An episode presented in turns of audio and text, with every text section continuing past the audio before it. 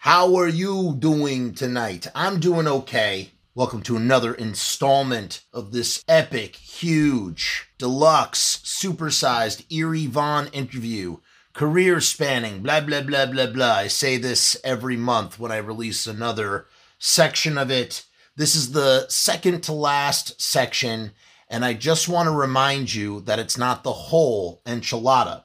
In order to get the whole enchilada, you got to become a YouTube member or you got to join the Patreon. If you do one of those two things, you will be able to hear our entire conversation. If you are watching this publicly on the YouTube channel, that means you haven't seen part two, you haven't seen part three, you haven't seen part six. You've only got to watch part one, part four, part five.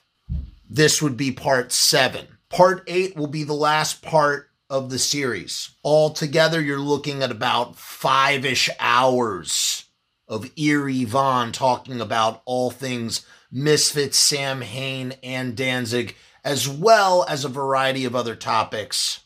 That's not the only thing that you can find when you become a member to either the Patreon or when you become a YouTube member. There are tons of other goodies, various things that I had to take off my YouTube channel, videos that are only produced for those memberships, secret shows, hours and hours and hours of this style of content, and more. Unreleased feature length films. And I'm always adding to the pile, whether it's viewer support, whether you are subscribed, whether you are sharing these videos I'm super duper grateful to all of those who are already members. Thank you for your support of this content. Most importantly, I am constantly trying to think of new creative ways that I could entertain with the content I make with these videos. That includes a whole bunch of unreleased Misfits interview related content from my archive. Okay, the PSA is over. Thank you. Peace and hair grease. We'll see you next month with the last final concluding part of this saga. And you'll probably hear some variation of this message to go with it. And then that was all done in Reel Platinum. Yeah. And Which is that's fine if you wanted to make like, you know, voiceover things, but and the drum sound was horrendous. Jesus Christ. I hated it then. No, that's what makes that record. That's what makes those records sound so crazy is because you recorded in this crazy environment. No, it's just that we recorded with a drum sound that works better on the dance records that they were putting out. Right. Not, fuck, not the stuff we were doing. And I don't know. I'm not a drummer, but I know what I don't like. You know. What do you mean? so you are a drummer. you're a drum- You are, you are a drummer, Eerie. Come on. That- No, uh, uh, not really. I can sit behind the kid and keep time. Oh, come on, man. You dude, on that on that Rosemary's Babies record, you're friggin' a drummer, dude. Like you're and on the Mis- Misfits collection too, you're drumming. I mean, you're drumming. You're you're a drummer. Yeah, I was just faking it on Rosemary's Babies. Just play as fast as you can, and the Misfit stuff. I was just co- copying whatever Googy would have done. But you could tell I was I was just I wasn't a drummer. I was just some guy who was playing drums. You know what? You know? You you're not giving yourself enough credit.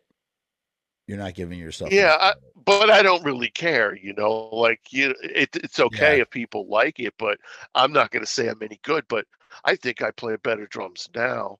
But I play a lot more smooth. You know, it's not so hard rocky. It's still nice. I play more like a a jazz. I'm uh, not jazz, like a blues vibe. You know, it, you keep in time and your fills are shorter. They're not a lot of rolls, but they're they're kind of more like Ringo, like tasty fills. You know. Oh, I love stuff. I'm I'm, I'm, kind- yeah. Ringo's drumming. People, let me tell you something. I hate it when people bag on Ringo and don't understand how brilliant he was behind the kit. And you know what makes Ringo brilliant? Restraint. Restraint. He's not flashy. he plays to the song, and that's what makes Ringo great. I think. Well, yeah, well, that's we were saying that before. It's like you know, it's what you don't play, you know, that makes the difference. It's knowing what to play and when to play it, and a whole bunch of little tiny things that most people don't even know they're there Right. and there's a reason and that's also like rhythm things. Some people you, you say this is how the song goes and it's going this way for an exact purpose and then you go oh you mean like this? and they just cut out this rhythm part or this thing that you're doing you know? And you're like no and you got to show it to them again you know? So uh yeah it's all, all that stuff is for a reason. I'm so so upset on my phone shut my phone off. Um, call me. That is, I mean, that's crazy. That's really crazy when you think about it. And then you guys played. Now, here's what's really interesting. You guys took out a lot of bands that ended up just fucking exploding. Like in the 90s. Like you you took out Soundgarden. like like Soundgarden like Soundgarden? Why are you laughing at that? Soundgarden was huge. No, I know. I'm just saying it's such a ludicrous answer for me to say, like who? Oh, oh, Like oh, oh everyone. oh, oh, oh, oh, oh, sorry. I just wasn't picking up on your sarcasm. Yeah, like try not. To, yeah, try not to hit one of them. You right. know. That's what, but it's just kind of Yeah. incredible how you guys picked these bands and like they just, it's like they they had the Danzig touch. The Danzig would take them out. You guys would have them out, and then they would just go on, and they would just be like, I mean, you got to, you played with so many incredible bands and bond with them. Played with White Zombie, played with friggin' um, uh, Marilyn Manson, but it was like it, Marilyn Manson was the band Marilyn Manson. It wasn't like uh, now it's more of like a solo thing, right? Like he's he's not. It's not the same. Uh, I don't think it's the same sort of entity. No, it was. A, it was a. At the time, it was uh, more of a band. Yeah. Right, right, right. Um, they seem to hang out with each other, and um, they've contributed a lot more right, than I think later. You know. right, right. And um, yeah, it's just kind of, it's just really, really kind of crazy and profound. You just, you just got to friggin' tour the world. Oh, you went down to New Zealand, and you guys, what was it? It was a Misfits cover band, or it was a Samhain cover band, and then you were like, "Move over, guys. Let me show you how it's done." And you guys played a couple songs uh, with their gear. You weren't prepared to play or something. Do you remember anything about New Um, Zealand? I thought it was maybe it was New Zealand because I liked it there. Um, I thought it was like South America. I was trying to look at a photo somebody posted that I was just trying to figure out what kind of gear they were using, and I got you know they speak English in, in New Zealand, right? they sure and do. they're a little harder. They're a little harder on it in South America, and I'm trying to remember the band, um, and if they had an accent or anything. But yeah, there were you know, over the years, in the beginning, we the the four of us hung out a lot more, like you know, like you're supposed to do when you when you start a band. You think everybody lives together and they all go out together and they all have fun and they love doing making music. You know, like the Monkees or something. You know, and Right, uh, right. we tried to we tried to do that and of course when you're a certain age and it is that you have a lot of the same interests but glenn's already 10 years older than everybody else and he just wants to go to comic shops and strip clubs and stuff like that and chuck has no use for the strip clubs but he'll go to the comic shops but he doesn't have any money john doesn't care about the comic shops but he'll love the strip clubs but he doesn't really like glenn because he tries to tell him about how to play guitar you know so it's a little and I'm in the back going, yeah, I'll go out with you, Chuck. Oh, yeah, I'll go out with you, Glenn. Oh, John, you want to go to the gym? Okay. So you're the glue. You're the glue. Yeah.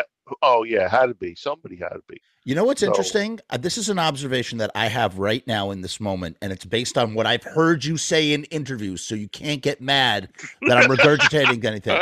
No, I'm Yeah, so this. you're just going to tell me what I already know. no, I don't know. Maybe Go I ahead. won't. Maybe I won't. But what's interesting? You want me to tell you if you're if you're correct? yes, Okay, that's what this ahead. whole fucking conversation's been about. Oh, No. I know, I know, I know. The um no, but what what is interesting or what's profound is that you're always you're always sort of like ragging on yourself as like, ah, you know, I like can kind of play. I play, you know, I yeah, Glenn kept me around. Like you say that a lot. I, you you you you you you say that all the time. but I think one thing you're not taking into account, or maybe what should be taken into account, is is the fact that that you were the glue for the band, and how important the glue for a band is. You just said it. You just broke down the dynamic, the all the interband politics, but how you were the guy who could hang out with all of them. Maybe Glenn saw that too and that's why like that was your additional contribution in the band amongst all the other things you know what i'm saying like that you are the glue and that that is a very important element in keeping the band together well yeah i think the people forget these days you know and it's not like it's a long long time ago but mostly um yeah, it had to be a delicate balance. It's like a recipe or making a cake or something. You take one element out and it doesn't taste right, you know? So sometimes you need you need to know what your role is, just like in a, a regular relationship, you know, you need to know when your role is. If you're the bass player, well, suppose you're a really good bass player, but it doesn't really work if you play as much as you can play here. When you got a great guitar player over there playing there and you got the singer singing his ass off maybe you should play a little bit less. So each guy's got to think that way and then that's how a good band happens you know. Everybody you, you're working for the song and for the good of the band that's when a good band happens and we did that you know at least for the first eight years or so you know and then what happens if okay so what happens so chuck leaves the band he he quits or gets fired or however whatever happens he's he exits whatever happens yeah i forget right. yeah. he exits and and joey comes into the band and the chemistry changes or or cor- correction does the chemistry change or correction further how does the chemistry change in that kind of way well, for one thing, you know, the drummer is so important to the band, and there no there's really no two alike. And Chuck could just do anything, but he had his individual like feel. It's just every drummer does, you know. And Joey came in and he brought a little bit more different energy because he was like a cholo, you know and uh, his his all his relatives, everybody was like, you know, and uh, and he and he's like he loved the shit. Plus, he came from punk rock background. He was in punk rock band. Um, so and he was very enthusiastic and he was such a nice guy and he was definitely not a ro- boat rocker. So after we tried out like a bunch of guys, um, he was one that we thought we could we could use him. You know, like we, it wasn't like we we given up up trying to make get somebody as good as Chuck we just said, no, we need somebody who works, you know.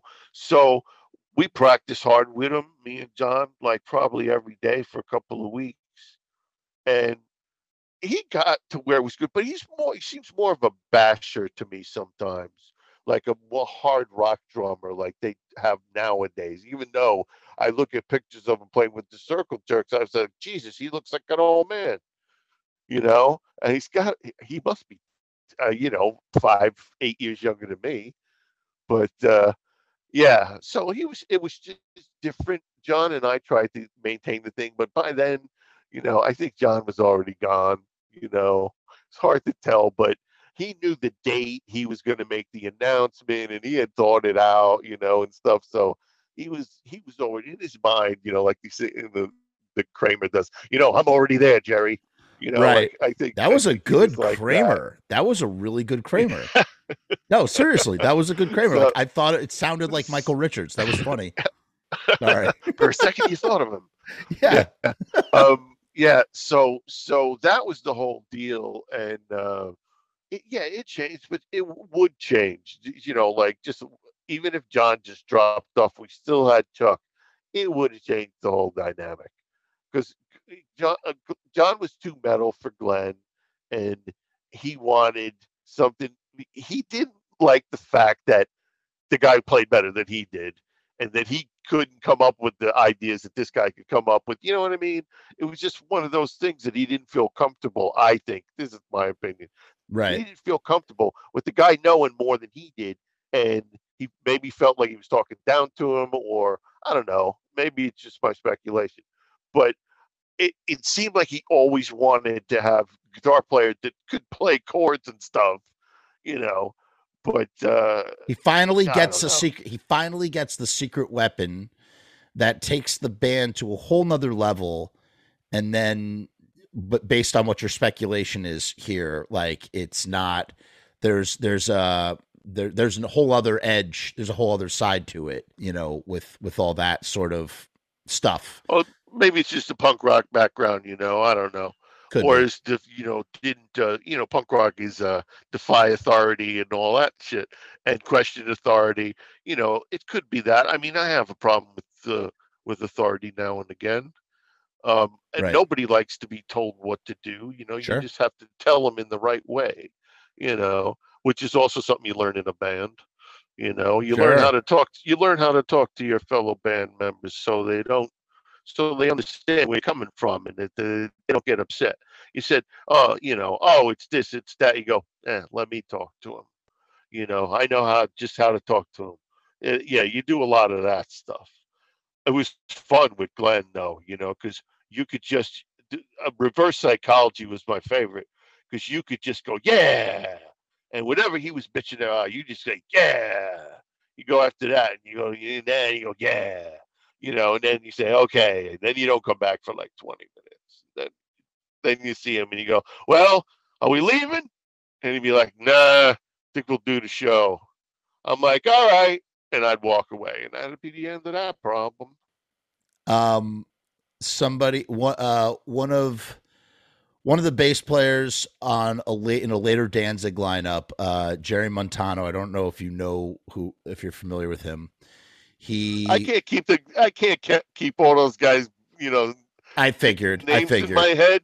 Jesus Christ, what has it been? Twenty-seven bass players. Yeah, there's been a bunch, but he he said something similar. I interviewed him on the show, and I, he said something similar along the lines of like, "This is when he was there when when Glenn started playing with Doyle again for the Misfit songs, and um, it was something That'd like be like ten years ago. that was like it was 2004, I think, oh, and there you go. and Longer.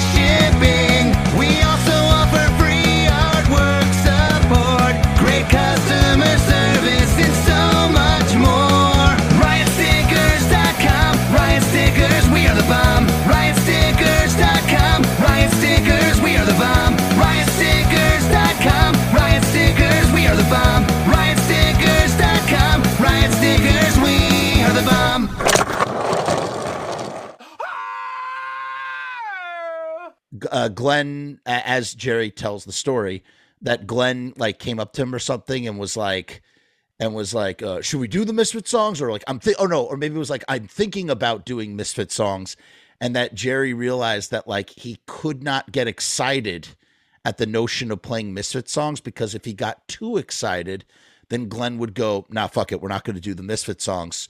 So he had to just be like, "Yeah, I guess that would be kind of cool." And then Glenn's like uh, something like uh, like, "All right, we're doing the Misfit songs," and then like that's what he had wanted the whole time. like the the exactly what you said, as you said, the the reverse psychology. It's just interesting. It's interesting how that works. It's psychology, man. It's psychology 101 at the end of the day, right? Like Yeah, that's true. Never, never opened the book.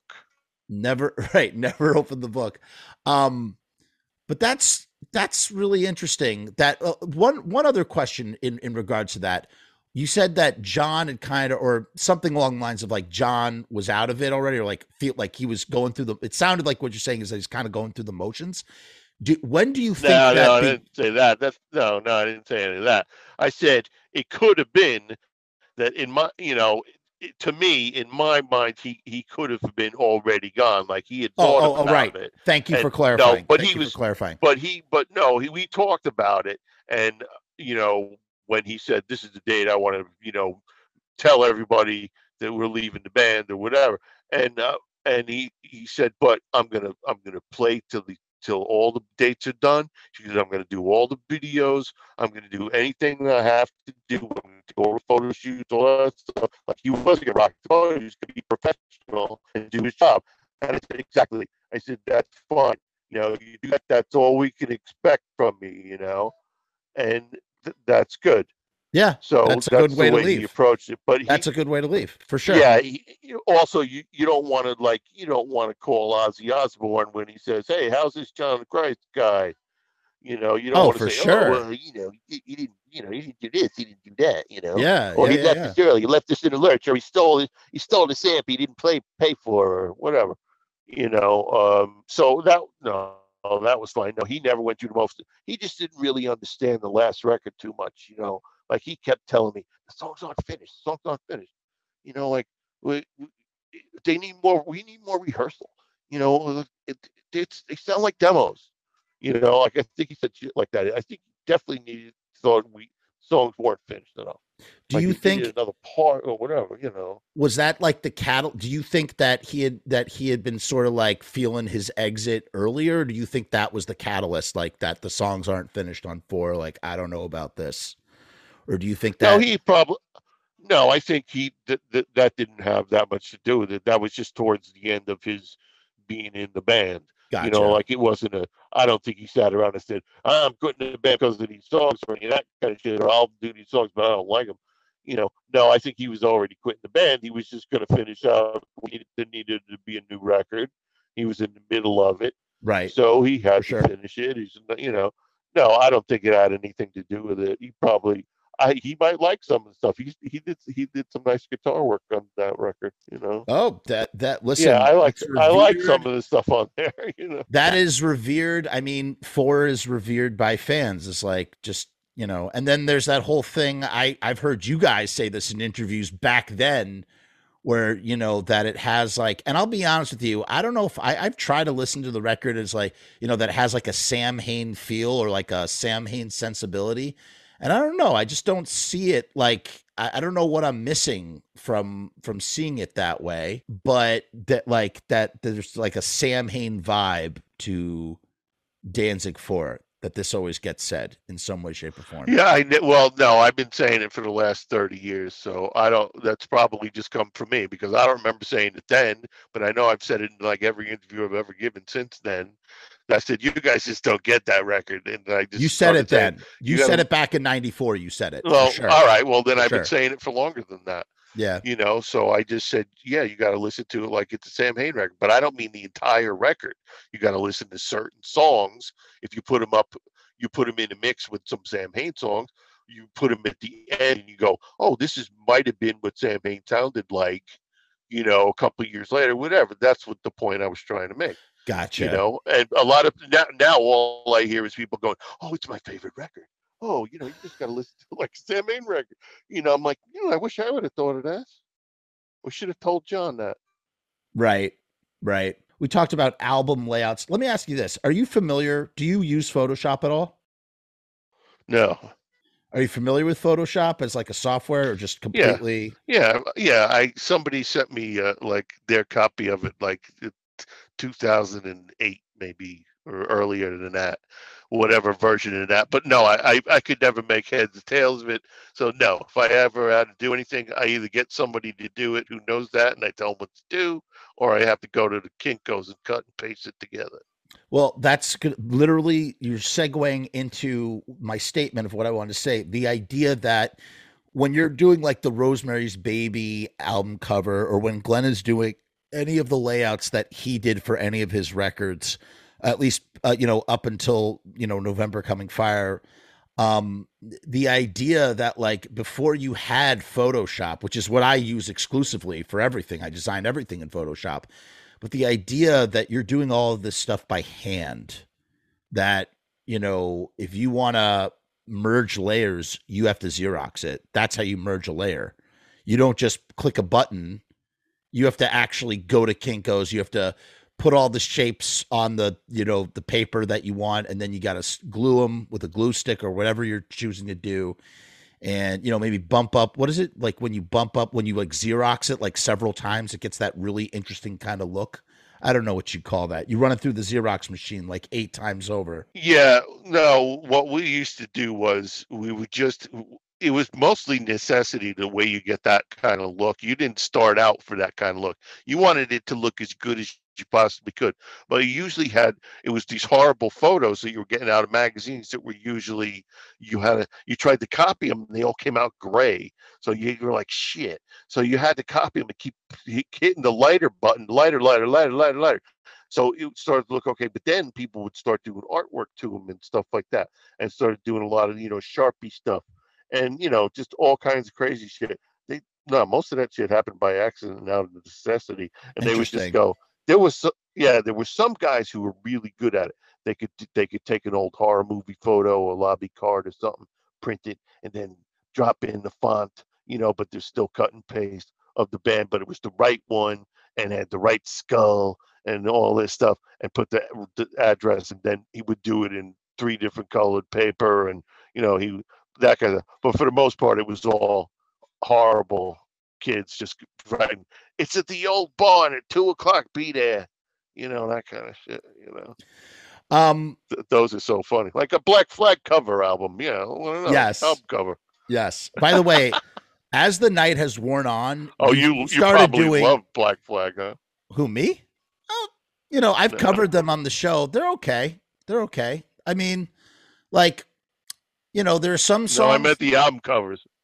What the just in general the album covers. The album covers. You probably think they're great, huh? They're okay. Why are you Why are you laughing at me? I think they're okay. I, I never I don't wouldn't say anything bad about them. Wouldn't say anything good about them. They're just Black Flag album covers. Like what? You don't like you don't like gonna- Raymond Raymond uh what's his face's uh illustrations? Uh what's his what's the dude? Um brother, uh Greg Never heard of them. Greg Ginn's brother who did all the illustrations. Oh, is, is you're kidding? Now I understand. Understand what? Well, well, of course. No, you you know why wouldn't you give your brother the job? He's like your mom.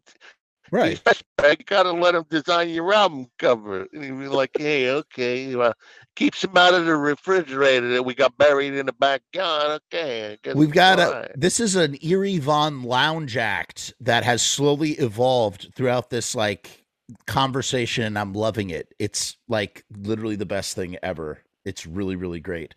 Um, the blood shows. What's up with the blood? You you douse yourself with blood. Does that have to do with some sort of? Is that like trying to like uh tie into like a, some sort of theme of like sacrifice in some of the the imagery or the lyrics that Glenn is writing about, the decision to do it, and this is something I didn't realize until tonight, the fact that that blood show was with the Minutemen and it was it was on November 3rd at the Metro, right and that's right before D Boon died. D Boon died like like Yep. 60 days later. You guys did a show with them. Um, That's crazy. And you know what's even crazier? It was 22 days before I was born. oh yeah. What do you remember anything about the Meatmen? The, um, not the Meatmen, the Minutemen. Do you remember anything about the Minutemen? Were they like, what the fuck are these guys covering themselves with blood, or were they out the door by the time you went on? What was the deal? I remember. That, remember that one guy was fat. D. That's all I remember. Yeah. Were you not? You were into the, you were not into the Minutemen. No, are you kidding? I don't No. know. Did you like any. SST band? No. Not a single one. Not even Black Flag. I like the West Coast stuff, man. It was my thing. No, I was I was by then I was like listening to like psycho like shit like fetus and you know any and anything that like goth chicks dug like Bauhaus and stuff like that. You know, I'm going to go No, see Bauhaus in November. I saw them when they're still I'm excited. together. I'm excited. I've never seen I've never seen them. Never seen him. My friend's taking me. I saw them on the I saw them on the reunion tour too, which was in the nineties. it was like 10, 15 years after they broke wow. up. That's pretty awesome. I like I that. re- too. Yeah. In the Flat Fields is a good record. Which I like that record. In the Flat Fields. I like all, I like all their singles. Um, I I've got them all on seven inch. You know, it was uh, four AD. I love that record label. He used to put out good records. I love yeah, 4AD. all, I loved all that shit. Um, so are you into the Pixies at all? You know the Pixies? No, no, not particularly. No, the, the old lady likes the Pixies. Oh, love the Pixies, and They- they're a 4AD yeah, band. I just, she's like, how can you not like the Pixies? And I said, well, you know, let me just explain something to you. All right, for once, for one thing, you have to have a friend or uh, somebody that you associate with who's into that band that says, "Hey, I think you should play, listen to the Pixies. You might like them." I go, "Oh, well, why don't you play some?" Yeah, and then you go, "Yeah, you know what? I'm going to buy this record." Oh, I really like this band. Then I'll then I'll take it from there. Well, I didn't have anybody who was into well, the Pixies. I'm recommending Nobody you. turned me hey, on to. hey, I'm Well, telling how, you how right now. could I? How could I do it? right now, I'm telling you that you need to go listen to Doolittle. Go listen to Doolittle by the Pixies. Your uh, Mel will will agree with me that you need to go listen to Doolittle when you when you see her next. You tell her, "Hey, the guy I was talking to all night, he told me to go listen to Doolittle. Do you think he's a right to do that? He's right to recommend that?" And she's going to say yes, and you're going to listen to it, and all that stuff, all that like death rock shit you're into from the 80s and stuff, you're going to hear all of that DNA in the in Doolittle and it's going to melt your face off in a great way. You're going to love it. That's that's that's my prediction.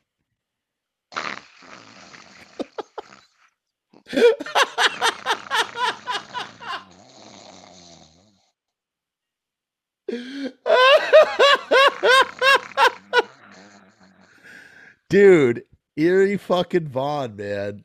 Eerie fucking Von. What a fucking show. What a show this was. I think we got through fucking everything, man. I mean, absolutely everything. Um, although you didn't explain the blood shows.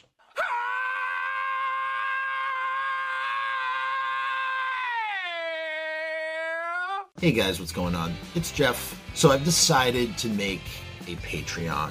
What is Patreon? I don't know how to define a Patreon. Let me look it up. Patreon is a membership platform that makes it very easy for creators to get paid for the things that they're already creating. I want to do it full time. I want this to be my full time job. In my efforts to make that happen, I've set up this platform. Is it going to work? Is it going to be successful? I don't know. But I would rather try and crash and burn than not try at all. The goal is to create enough passive revenue so that I can continue to do this full time uninterrupted. Why? Because I love to do this. I love creating content. I love making videos. I love shooting films. I love doing podcasts. In case you couldn't tell, I love to talk and I never shut the fuck up. So right now, I've kept the Patreon incredibly simple. There's two tiers, and that may change in the future. The Murdergram is a simple way to extend support for all of the hours and hours of free content on the channel for nothing more than a dollar. 38 cents goes to Patreon. What's a buck 38, eh? It's less than a cup of coffee, but it's a great way that you can show support for very little effort. When you divide that $1.38 by the hours and hours and hours of time spent listening to this endless drivel of content, the dollar cost average works out. Next up is the YouTube casualty for $6.66. The YouTube casualty is loaded to the gills. Enjoy the archive ad free as well as ad free early access to special docu style podcast videos, music reaction commentaries, and the like a month before they drop on YouTube, loaded with ads, I might add. You're also going to get exclusive content and behind the scenes content that is not available on YouTube or anywhere else. So you get to peek behind the veil. And believe me, there's a couple of choice pieces. Most of all, more than anything, whether you join the Patreon or not, I just want to thank each and every one of you that comes to the channel, that watches all the shows, that leaves comments, that participates, that subscribes. That's really the most important thing. This is just trying to find a way to earn a living as an artist. And with that, thank you for my TED Talk. Join the Patreon because we need you! 66 cents. Oh, yeah, yeah. Well, no, we wanted to do it because we like Carrie. So that was it. Is and that literally always it? do with the. That's it. No, well, he told me he wanted he told me he wanted to do it with the Misfits, but they didn't want to get the. They didn't want to get the stuff in their hair or whatever he said. I don't remember, but he said. I said, "You mean like Carrie?" I was like, "Yeah, it'd be so cool." So we wanted to do the buckets just like that. We'd put it over each guy's, you know, area by in front of his amp and stuff. But we happened to be in a place we couldn't get the string up. We couldn't get the ropes up there. So we said, "Oh, we're gonna have to go mix it up." We mixed it up in a big thing, and it was it was like a six foot pool of blood. The dressing room was great. I'm super. I was like, "How come we didn't take pictures?" Nobody had a camera. I'm like, "Oh fuck yeah!" Wow. right." So anyway, so we just mixed it up. Glenn knew the recipe. Of course, Glenn knew the recipe. No one's going to question him on it. It had to be exactly two drops of, of yellow with the two drops of red or whatever, or you know what he had a recipe. So um, so we just poured it on each other. And London's like, "Don't get it in my hair." I swear to God, I was like, "Oh my God, this guy's in the band." So me and Glenn just went out. We just like tried to do this show. Glenn split his pants, his balls are all hanging out, it's all covered in blood. Shit, it's hysterical. you know, it's like I can't I play because my hands all stuck to the guitar and Oh shit, my to the bass, and I keep pouring water on top of it, and you know. And I totally went out and did the Gene Simmons thing. I had a, my mouth full of blood with an eyeball in it, and I just went up to the front row and just went. that was great. You know, that was a lot of fun And then yeah, we just wanted to do that. We, you know, yeah. Then, yeah, then everybody's doing it. Right, just like, GWAR GWAR did it the happy. first the first Danzig show. GWAR Slayer did it. Yeah. Yeah. But that had never been but in at least okay, to cite Eerie's book so he doesn't think that I'm trying to regurgitate facts to him. In Eerie's book, you say that that had sort already said it. Then it's still another fact. it- What was that? you said in your book that this had never been done before. That you Oh, I don't know. I don't know. You don't actually that's what know. Glenn that. told me. That's what Glenn told you. No, I don't know anything. No, it's like the, I thought we were. I, I, I didn't see. You, know, you think that album cover, you would see, you would see a version of that somewhere down the line from the '60s or whatever, or from the '70s. I because I've gotten a lot of album cover books. I pay attention. I like music. I didn't see anybody else doing that, though. I was like, hey, maybe we got it from Carrie, and that's as far as it is, you know. So, but I didn't see anybody playing covered in blood. I mean, uh, sure, maybe they did it. I don't care. Who, who gives a shit who did it first? No, that I were mean cool. I, I just realized that's right. Technically, technically, it's the first album cover. The first album cover has, I mean, Initium has the blood on it too. That that's where that Yeah. that you had done it even before that. That it was that it was there. It's one of the greatest album covers that ever existed in the history of album covers. You know, Yeah, he told me he wanted to do it with the Misfits, but they weren't into getting the blood on them or something. I don't know. He said they didn't want to do it. That's all. It was just pretty much, you know, I didn't go, gee, Glenn, why didn't they want to do it? How are they feeling at the time? Maybe Right. you, you should talk about it. that that sounds just- like I something said, I would "Eh, say. whatever." that sounds like what I would ask Yeah. Glenn. That's exactly how I would ask you. what, what, what do you think he meant by that? See, me and my friend Darren, we think it means this. You know, we've been sitting in our garage for six weeks talking about this one particular noise on this one song. And, you know, you know, whatever. It's like, oh, I was talking about the Matrix on this colored vinyl. You know, you know, there's not there's not five thousand copies. There's five thousand one hundred two copies. Really? You know who has the one hundred two copies? Some guy lives in a submarine. Yeah, big Danzig fan. You know what his submarine's? It's black. It's got a skull on the side. Yeah, he lives five hundred feet under the ground. Listens to Danzig four all day long. Yeah. Oh He knows God. all about that. He's got the 102 copies right there. It's what he, you know, what he does. Uses it for fuel. Yeah, because that's what Oh you my can do with that Danzig record. Do do you think these Danzig re- these just whatever these records in general? Do you think that the the the the market bubble is gonna pop, and eventually, or do you think it's gonna keep growing and growing and growing? Oh, well, over time, the uh, the stuff that Glenn's putting out now is just like, oh, I'll press it on every colored vinyl there is, and like 10 years from now, they'll all be worth money. Um, so that stuff, yeah. But the the other shit is just gonna do what the comic book uh, stuff did in the 80s. Uh, the people that have the money are starting to look at stuff like this as an investment, and they're gonna buy great copies. They're gonna put them away. 10, 15 years from now, they're going to pull them out and they're going to sell them for like twice what they what they paid for them. So it's a better investment. He did that with the comic books. Glenn, you know, was way into comics. He was like, oh, "This is what's going to happen." I was like, "Yep, I can see it," you know, because I was collecting too. But it's the same thing. It's just like the stock market. It, the r- records, baseball cards, all that bullshit. It's uh, all very up and down. Uh, I was. It had a little bit of a dip of a couple of years, maybe five years ago, because I was kind of getting the feel it maybe burned out. But with the reunion stuff and all that shit, when that happened, then it's like up. Now it's all back up again, and now the prices are ridiculous. Yeah, it's definitely going to go down. I mean, I don't see how it couldn't. But the, those people are the people are going to get the good shit. They're going to sit on it, and then it's going to bust out in another ten years. But if nobody does anything, if everybody dies or whatever, you know, it's up to you people to make it make the next stupid record or the, the legacy fifty thousand dollars or whatever that is. Oh you my know? lord! We'll all be in our grade. You know, I think the I think the current I think the the the highest paid item I've seen on eBay is 35 grand for the original art of Wolf's Wolf's Blood. That's the highest I've seen any single thing go for. Although I'm sure if if those teenagers from Mars acetates were were around that they would probably go for I don't know. I mean, I'm just making up numbers. Like I don't know, like fifty thousand dollars if you're judging by just insane amounts of money. Just it, just someone who has the disposable income, who has the ability to buy that stuff, would probably pay a, a hefty price of that variety.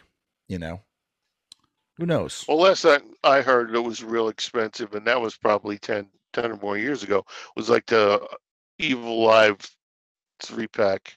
Right? Glenn had the extra 33 records and no sleeves, and he went out and printed up 33 sleeves. And he's like, I'm going to sign and number them. And you know that that went for like 10,000 one time, like Yeah. way back. Yeah, I was pretty. 10 I was years pretty ago. Impressed. T- uh, twelve then- years ago. Twelve years ago. Yeah, and- yeah, probably.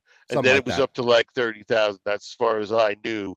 But like, I remember when you you could still get all the records for like nothing. Like, you know, you know how much the Misfit records costed when they were in the store.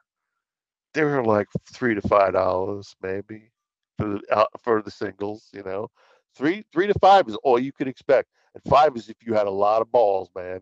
Mostly, you you had a bag they'd give you a dollar fifty and they'd sell it for three dollars. So if you got three dollars, they were selling it for like six dollars or five dollars. That was big time, you know. I was I was getting a dollar fifty a record, and I had to beg them to give me that. So uh, that's who likes to do that shit. But that's how much the records were. They were sitting on the counter or behind counter in a bin, in a bin with the punk rock records or with the hardcore records. Three dollars here, Minor Threat, five dollars. You know, hey, there you go.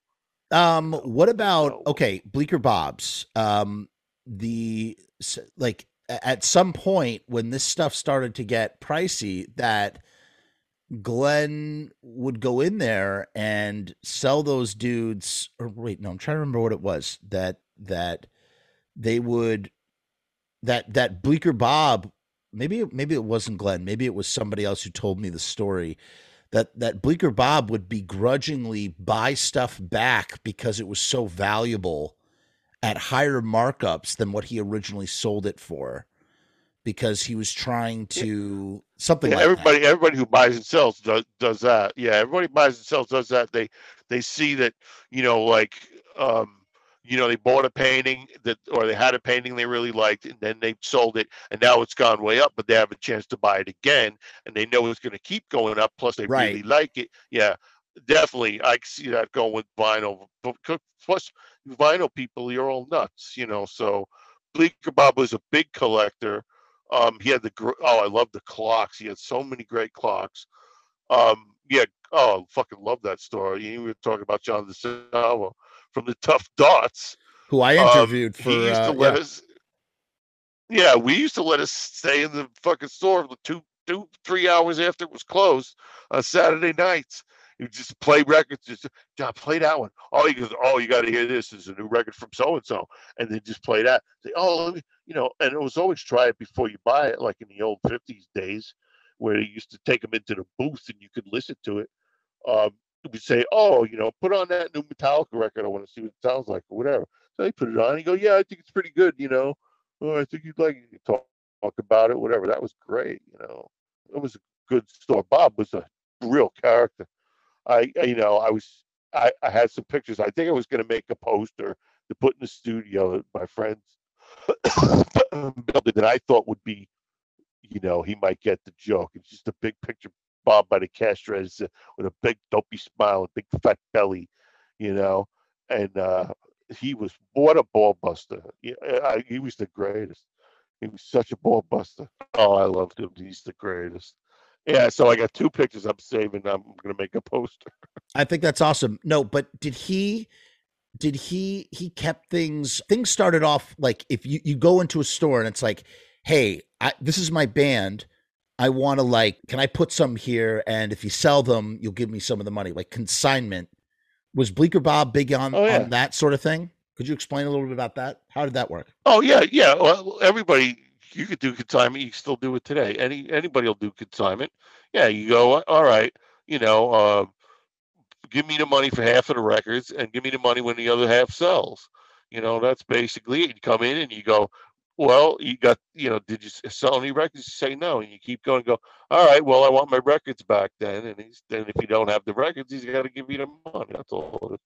Right. it is. No big deal. That was pretty common. They t- you, just like anybody would take. Hey, I'll take six bucks down. You owe me six bucks later. You know, stuff like that. Right. You know, and I, I remember taking Glenn into the city, and he had records in the trunk or whatever. Or he was just, I I just got to run into this record store, and he had like, you know, some of the misfit records, and he was just gonna sell. just, Go in, give me, give me ten bucks for each one of these, and give me twenty bucks for each one of these. You know, and he, that, he that's how he would make lunch money, lunch or whatever. Um, I remember when he was printing all the records on. Um, he took all the color out of the artwork, so they were going to be white vinyl and they're going to be white sleeves and stuff. Was- He was getting them all printed. They weren't heavy cardstock; they were a little bit less. Getting them all printed on one um, 18 by 24 sheet, and he was just going to cut each one out as he needed them.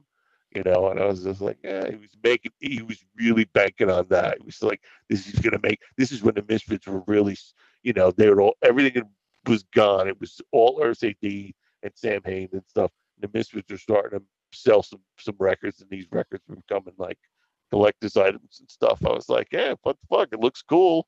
Why not? You know, it's like, yeah, nobody's doing white vinyl. It's great. You know, it's like the Dickies did white vinyl. You know, I kept thinking all my white vinyl. You know, Stranglers did black and white vinyl. Yeah, you know, it's like why not? Who killed Marilyn? Uh, no, that was Halloween, Three Hits from Hell, and and something else. I think I think it's just those might two. No, Die Die My Yeah. Darling? Die Die My Darling? No, that, no, not as a seven inch. No, he did white vinyl on Dada, but it was still a twelve inch version. But yeah, he did. He did. I thought he did three. Might have been just two. I, I had the uncut sleeve, but I sold it to somebody. I can't remember. Um, but one of them, I'm not sure if they were all white vinyl. I think maybe a couple. I remember three hits from Metal Halloween were both white vinyl. I think what they had a red label. I can't remember. Both, both, yeah, both of those were, or at least from what I've seen, they both seem to be uh, white vinyl.